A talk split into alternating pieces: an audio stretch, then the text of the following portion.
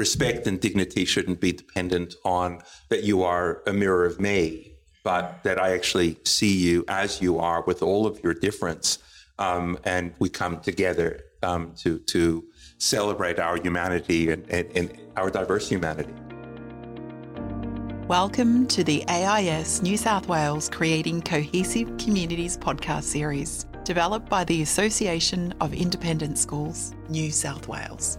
My name is Julia Jembert. And my name is Kate Xavier. Today, we are joined by Dean and founder of Together for Humanity, Rabbi Zalman Kastel. Rabbi Kastel was raised in the Orthodox Hasidic tradition in Brooklyn, New York.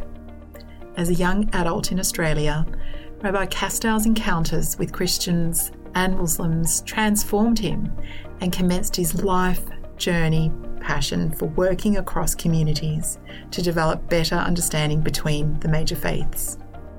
He founded Together for Humanity in 2002, and in 2020, he was made a member of the Order of Australia in recognition of his work on interfaith and intercultural understanding. Join us as we explore being comfortable with difference and finding common ground through interfaith and intercultural understanding, education, and encounters.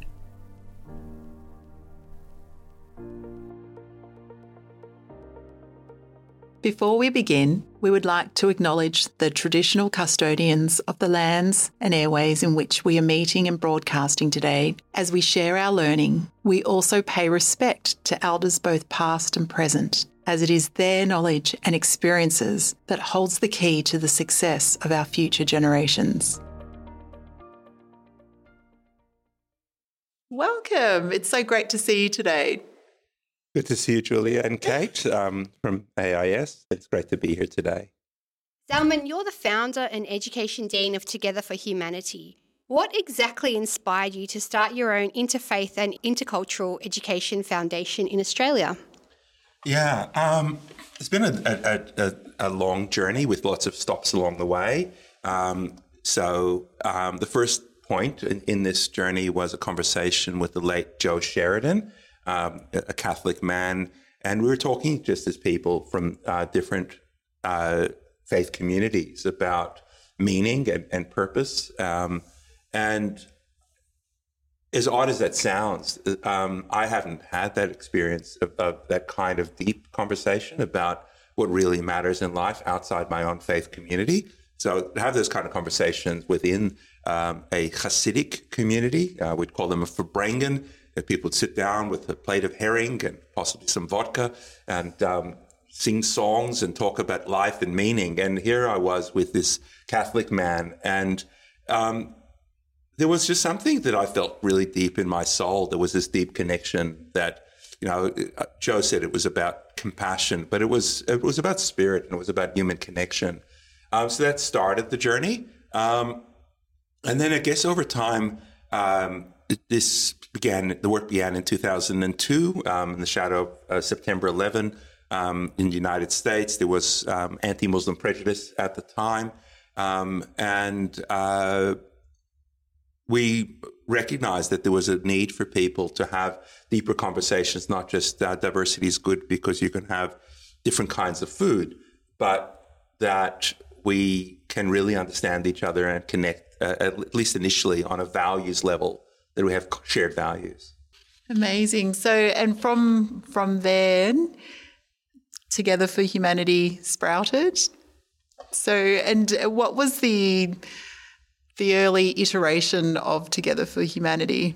Yeah, Together for Humanity began with this um, uh, idea about shared values and commonality, and um, you know, in learning about difference, uh, it's important not to exaggerate difference. Um, uh, in some research, uh, um, Peterson uh, has done a uh, kind of summary of the various set of research, a literature review, and, and um, she has this phrase of you know different but nice.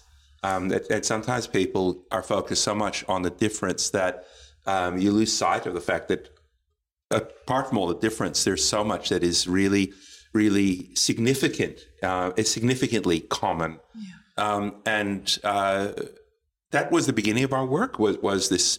Um, we called it goodness and kindness. Um, mm-hmm. It started outside.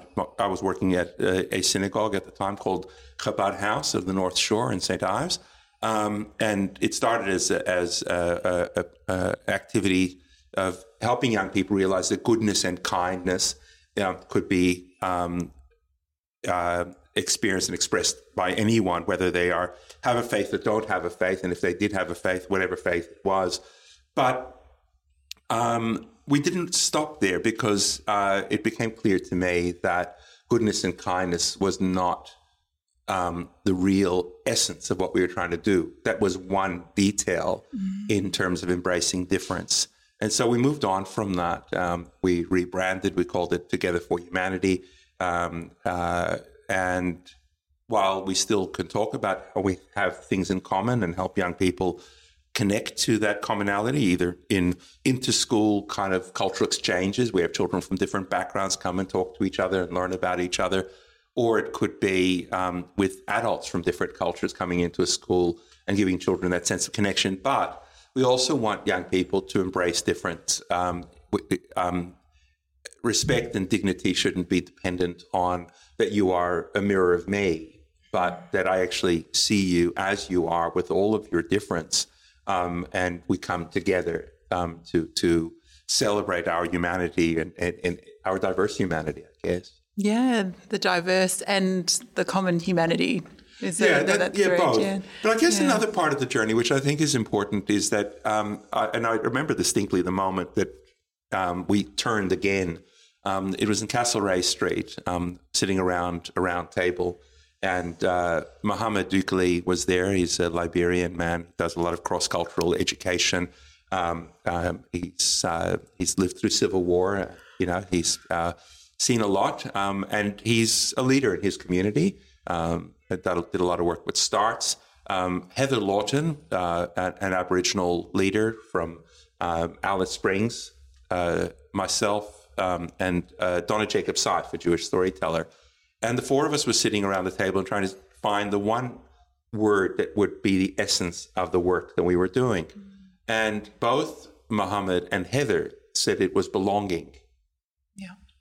And I think sometimes uh, for those of us who are uh, part of the majority uh, sort of population, however you want to phrase that, however you want to define that, can sometimes not see what it's like, what the impact of prejudice is like on people that are uh, subjected to it. That if you, as some boys uh, have, told us um, in in uh, Punchbowl, um, what it feels like to see themselves described in the media in particular ways. Um, if you haven't had that experience, um, you you don't understand the impact. Um, and for Mohammed and Heather, um, the point was about belonging, about um, having a sense that you can participate, that you're not uh, um, on the margins. Uh, so for, for, for our work, that was a turning point, a recognition that it wasn't just about teaching people to embrace the other, but it's also about supporting young people to think about where their place is and to develop resilience, to develop um, uh, accurate understanding of, mm. of the mm. world. Um, mm. That there is prejudice and there are people that are uh, um, have the wrong ideas about you, but you also have choices about how you navigate that world and you have opportunities. Um, mm. So it's not one or the other. Yeah, yeah. It almost sounds like it's the antidote to the othering, belonging. Yeah, I think belonging is is where is is uh, when othering stops cutting deep. It stops that it it it uh, it means that whatever othering is going on is not um, causing significant harm to the yeah. person who can feel that they belong. Thank you. You you have mentioned a few programs, so I just want to circle back because you mentioned young people. So, in that context, we're talking about obviously running programs within school spaces. So, would you be able to elaborate over the years what, what are some of the programs that have developed? Sure, and I should also say that that um, we work with teachers as well as students. Um, um, so, I guess I'll, I'll, give a couple of examples. Um, one is um, uh, a program related to the history syllabus for migration stories. Um, and um, we'll have uh, people from different backgrounds come into a school. Uh, one of the funny things that we've been doing, and we've done this across various ages, is uh, is asking children to guess which of us is Australian. So if the three of us walked into a school, um, they probably would guess that only Kate is Australian, um, unless you said your name was Katarina, in which case you wouldn't be Australian either. Um, mm. Children in Australia, and this week this goes from Bullsbrook in Western Australia right up to the north uh, northeast tip, um, have uh, conflated the idea of being Australian with being white and Anglo. Um, this idea that you can have Australian as a nationality, regardless of your faith or culture or ethnicity or skin color, is something that children just haven't, many, many children and teenagers have not got the message. So typically, a lot of Together for Humanities programs will begin with it, just a, a, a, a mild invitation to think about prejudice. And so we'll ask them, you know, a group of us, or there might be a Muslim person in a hijab or an Aboriginal person, but typically sort of team of three or four people standing in front of a group of students, which of us is Australian, and um, inviting children to guess, um, and if we are or not Australian, and then standing behind a barrier or standing inside of a box and saying, "You've put us in a box. You've you've assumed that we're not Australian," and to invite the children to think about um, uh, the impact of those kind of assumptions. Um, we were in in Bullsbrook actually, and there was a child there who had been suspended from school for uh, some kind of racist incident, and he'd just come back, and the teacher overheard him saying, as we were having this conversation about the different meanings of the word Australian, and um, he was listening to his peers suggest that to be Australian, um, you needed to have a, a beer with your, your mates in the pub. And he said, Well, by that definition, we're not Australian because we're underage. so, so that's one kind of experience that, that we have uh, done with children. And then in, in, in terms of the migration stories uh, uh, program, we'll have the, the presenters tell their stories about, um, about why they've migrated. Um, we'll also often talk about values. It will have an ex- values clarification exercise. How important are different values to you? Like freedom. How important is it for you to be free to do things, live your life in the way you think you should? And then circle back to, um, say, an Afghan refugee who's uh, escaped the Taliban um, and, and talking about what are reasons for people moving across the world and how, um, in this particular case with this Afghan uh, presenter or facilitator, um, the story she told about how um, her freedom was curtailed uh, under the Taliban and how much she values being free in Australia to live her life in accordance with her own beliefs. Mm. So the stories, I, I mean, there's so many beautiful stories. Um, one of the programs that we have been running is uh, kind of intrapersonal and interpersonal learning. Okay. So, sort of having a longer form um, experience with students to spend uh, maybe a day or, or a, a one, one lesson a week for a series of weeks to think more deeply about things. Um, we're working with an independent school next week where we're going to look at um, the nature of power, good power and bad power. Um, in that particular school, which is a very sensitive faith based school, we're actually going to barely talk about faith except for the faith of that particular school, because for them, um, their particular school ethos is quite um, strict in terms of um, they're uncomfortable talking about other faiths, and that's fine. That's you know we can work with all kind of different schools. So this one we're going to be looking mainly at culture, prejudice, um, but we're beginning with a conversation about power, good power and bad power, um, influence, and how how power works. Then taking from that to going into um, the you know how power interplays with prejudice, and then looking at First Nations experiences, and then looking at men and women. This is an all boys school, and how the males and females um, interact in ways that are um, uh, appropriate. Our theme is honor and power. Um, so the, quite um, uh, uh, bespoke in some ways, but also kind of taking children on a learning journey that is quite rich. Um, that's one kind of program I wanted to mention. And another one is bringing students from different schools, backgrounds together to, to learn about each other, to, to um, have fun together, um, play together, um, and uh, discover uh, commonalities and differences. You mentioned that mild invitation. Mm. And I think that's um, something I, I think is really important to unpack because the sense that I get is that it's effectively engaging with young people to open up a conversation instead of being stuck in a particular space. And it just seems like the, the one of the the multiple examples he gave, but one that really stands out is the telling of stories and people being able to speak their truth.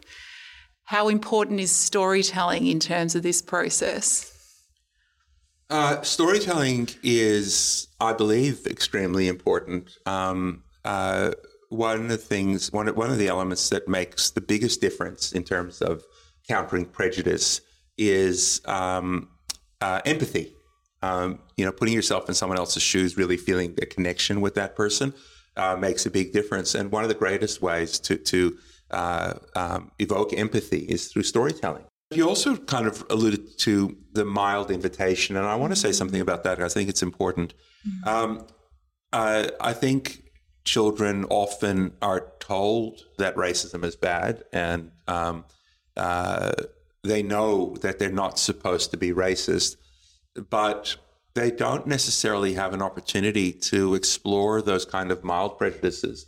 So they know that you know racism is not socially acceptable, which is a valuable learning.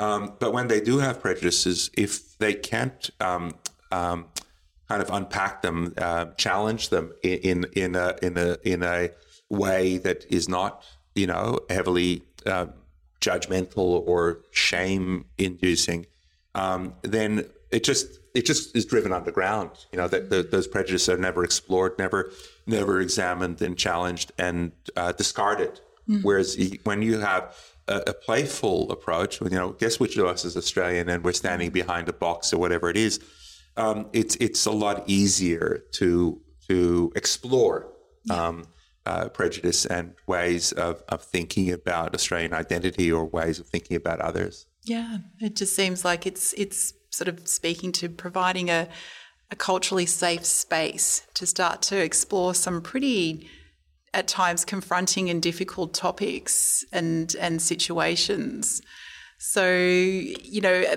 that's a great example that, you know, um, activity that's introduced to make it accessible for for young people or for even adults for that matter.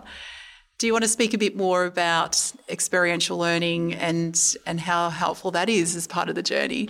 yeah, so I mean, one of the activities um, that we we did in a in a regional uh, town, um, um, it's actually an activity we got from Kate that uh, um, the mask activity. But we did it in a particular way in this school. So this was a, a, a middle class school, mostly um, Anglo students, what we could see. Um, and we gave them uh, uh, a piece of paper, a piece of cardboard, and on it was a, a mask with a, a, line drawn through the middle of it. And um, we asked them to draw on one side of the mask how they um, saw themselves, their inner identity, and uh, on the other side, how do they present themselves to their peers? Um, we also gave them some inspiration. You know, you might be, and the inner identity might be cloudy, um, and the external might be sunshine and things like that. So, you know, just giving them some visual um, uh, scaffolding to think about the differences between our inner identity and the one we present to our peers. And then we asked them outside of those two masks, uh, what are representations that people have of you as a, a, a young male student or female student or um, your faith or ethnicity or whatever it is, mm-hmm. um, uh, you know, studious or sports, whatever it is. What are some representations people might have of you? Um, people who don't necessarily know you well, but these perceptions that they have of you. And some of the students um, reflected that there was a significant degree of alignment between all three identities, that the way they presented themselves to their peers was not very different from the way they thought of themselves. And the way other people perceived them was not so different from the way they perceived themselves. And so that was one phase of the exercise. We then asked them to think about another town just a few kilometers away where there was a high percentage of uh, low socioeconomic um, families, a high percentage of Aboriginal young people, um, and um, we asked them, okay, now try and put yourself in their shoes and think they're doing the same exercise you just done. You, have just done. And what came out is that they recognized that the, the representations that these young people, their same age, just five kilometers down the road, would be grappling with would be far more harsh and uh, um, uh, bleak. You know, things like delinquent and and and uh, various other very negative descriptors, and that that would therefore impact the way that they would feel comfortable to show up and present themselves because they're under attack.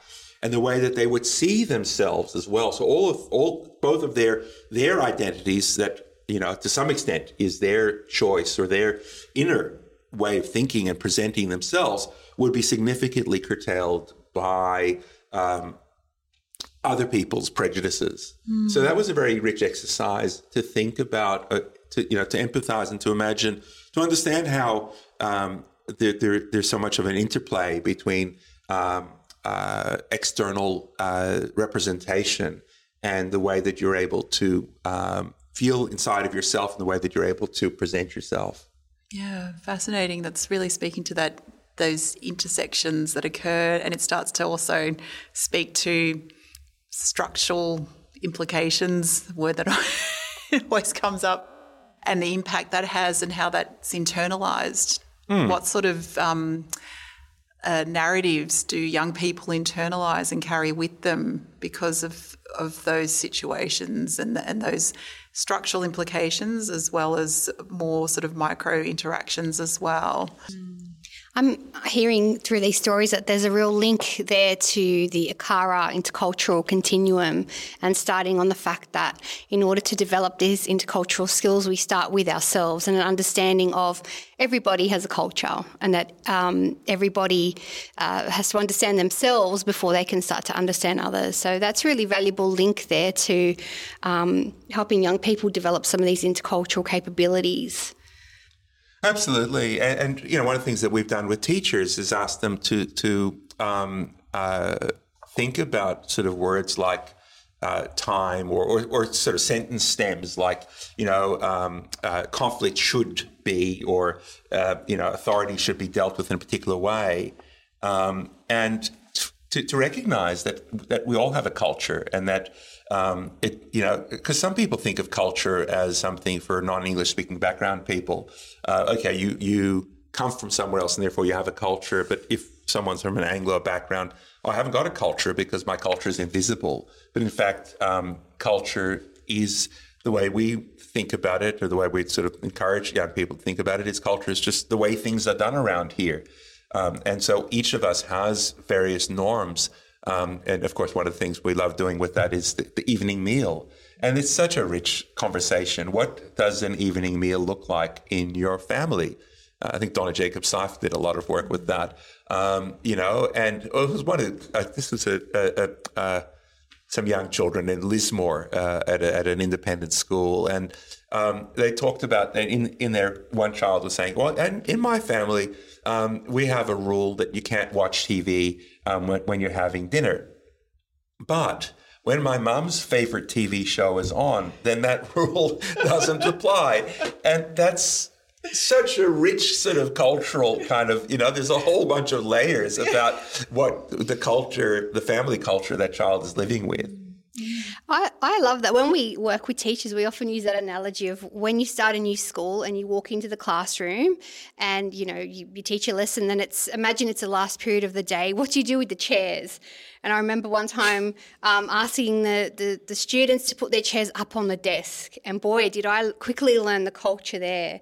And uh, you know, sometimes culture can be seen and other times it's unseen. So it's mm. really great to, to use those analogies that young people are familiar with, such as the evening meal, to help them understand some of these complex ideas, such as culture, which sometimes they think doesn't apply to them. Yes. Yeah. Well, we want to ask you now um, what advice would you give school leaders and teachers who are trying to improve intercultural understanding capabilities of their students and staff? Yeah, um, I guess one of the one of the insights that um, we, have come to recently is um, that uh, uh, often in a school you have these different teachers at different points of their uh, journey or different ways of relating to difference, and you have some teachers who just don't um, are not engaged with it. They don't um, see it as important, um, and other teachers um, who do, and um, they'll have different perceptions of what's going on in the school. One of the things that uh, that's been quite powerful in some of the schools we've worked with as part of our professional development, but anyone can do this, is to create a survey um, to ask teachers to um, share what they've noticed about their school. So, um, do you notice uh, um, uh, prejudiced behavior, racist behavior in the school? And if you do, how often? Is it once a week, or is it once a month, or is it never, rarely? You know, these kinds of options, and and, and just and then also if you do see these, um, what's happening? What kind of um, what kind of prejudice are you seeing? Is it homophobia? Is it uh, you know uh, religious based discrimination? You know racial? Um, you know so so kind of getting a bit of a sense of the, the specific forms that it takes, but also really interesting is is it student towards another student? Is it a student towards objects? Sometimes children can, you know, kick a rubbish bin and say some kind of racist comment um, while they're kicking the rubbish bin. Um, is it students towards staff? And is it staff towards other staff? And what the schools that have done this kind of exercise with our support, but again, I think people can do it themselves, have found is that the perceptions of what's going on in the school varies greatly between teachers, but that it's a really it's a great teachable moment for teachers to notice that their peers have a very different experience to theirs. And so the teacher who might think, okay, well, there's nothing nothing to see here. We're fine. We don't have a problem. Well, maybe you don't see a problem, but maybe 20, 30, 40% of your of your colleagues do. And therefore that is part of the picture. It's not a question of right or wrong. It, it, I mean, it could be as well, but apart from the question of right and wrong, it's also a question of the, the complex reality of your school. That there are experiences that teachers are seeing where there is pain and there is harm, there is there is uh, um, you know a discomfort that is that is disruptive to the learning environment.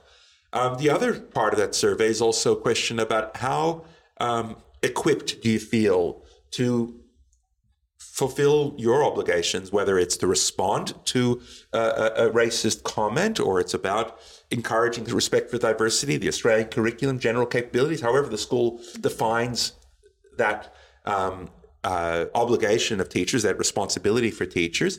Um, how equipped do you feel to meet those obligations or responsibilities? And that also brings out often a very high percentage of teachers say, we don't really know what you want from us.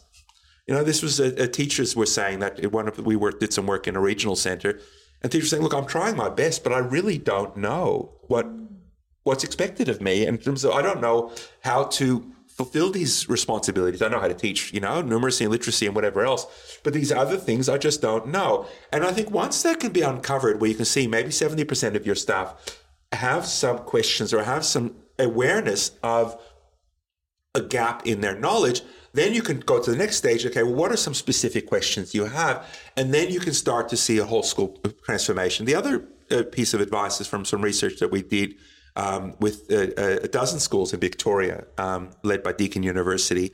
And that was uh, about the absolute imperative of it being an integrated approach. One school that had a standalone approach, a unit in year nine, sort of global citizenship, it had no, they could find zero evidence that that really achieved anything in terms of countering prejudice, in terms of embracing difference. So we all know that school culture is important. Um, you know, you uh, uh, I've forgotten the expression, but something like culture eats policy for breakfast or whatever it is. You know, um, we know that culture creates uh, uh, consciousness. It, it, it influences behavior. Um, if we want to have an inclusive school, we need to look holistically at what happens in that school, which voices are heard. We were talking earlier about a, a teacher, uh, uh, Ulla Issa. She wrote uh, a paper called "My Grandmother Didn't Grow Up in Gully Gulch," and and talking about her work uh, with uh, students in a, uh, a, private, an independent school, an independent Islamic school in in Sydney, um, with young children in, in a primary school, and and that a lot of the, the, literature that they had in their English reading just didn't didn't um, align with the children's own experience. Um, but there is a lot of literature out there. There's so many stories. There's so much, and we could, you know, we could we could ensure that our um, practices and our culture, the, what happens in the school, aligns with uh, our ideals and principles. Absolutely. I think I was, I was, watching a Matildas game the other day, and one of the um, players said, uh, or an ex player, I think, said, um, if you can't see it, you can't be it. And that idea of representation, and whether that's in books, in the coloured pencils or the paints, whether that's in the canteen food, or you know, if in an early childhood setting, are you seeing chopsticks, or are you seeing, um, you know, spaces to pray or whatever else? So having that being seen and um, having those funds of knowledge valued is really important for that sense of belonging. So thank you for sharing that. Amazing. Thank you so much for opening up such a powerful conversation. And with your incredible body of work and expertise and connections with all that you do, it's just great to know that this journey is is still going on and that um, we have Together for Humanity and, and all your amazing team um, to continue the good work. If there's anything else that we might have missed out on in terms of this very important conversation that you might want to share with the listeners, yeah. Come and visit us, togetherforhumanity.org.au. Stay Beautiful. in touch. We'd love to support your school. And we will have another round of partnerships for schools where we, we are able to, um, um, we have some federal funding to give to schools that are interested in um, addressing um, intercultural or interfaith challenges, inclusion, um, um, cohesion, if this is something that's important to you, do stay in touch. We do have an, some other grant rounds going, and we intend to work with 100 schools in partnership, providing advice, support um, with working with students and teachers, but also for the school to have their own initiative. And um, there's also an opportunity for funding with that. Great. Excellent. Thank you. Thank you for listening to this episode. For further information on the AIS New South Wales Community Cohesion podcast series and project, or any of our guests, please see our show notes.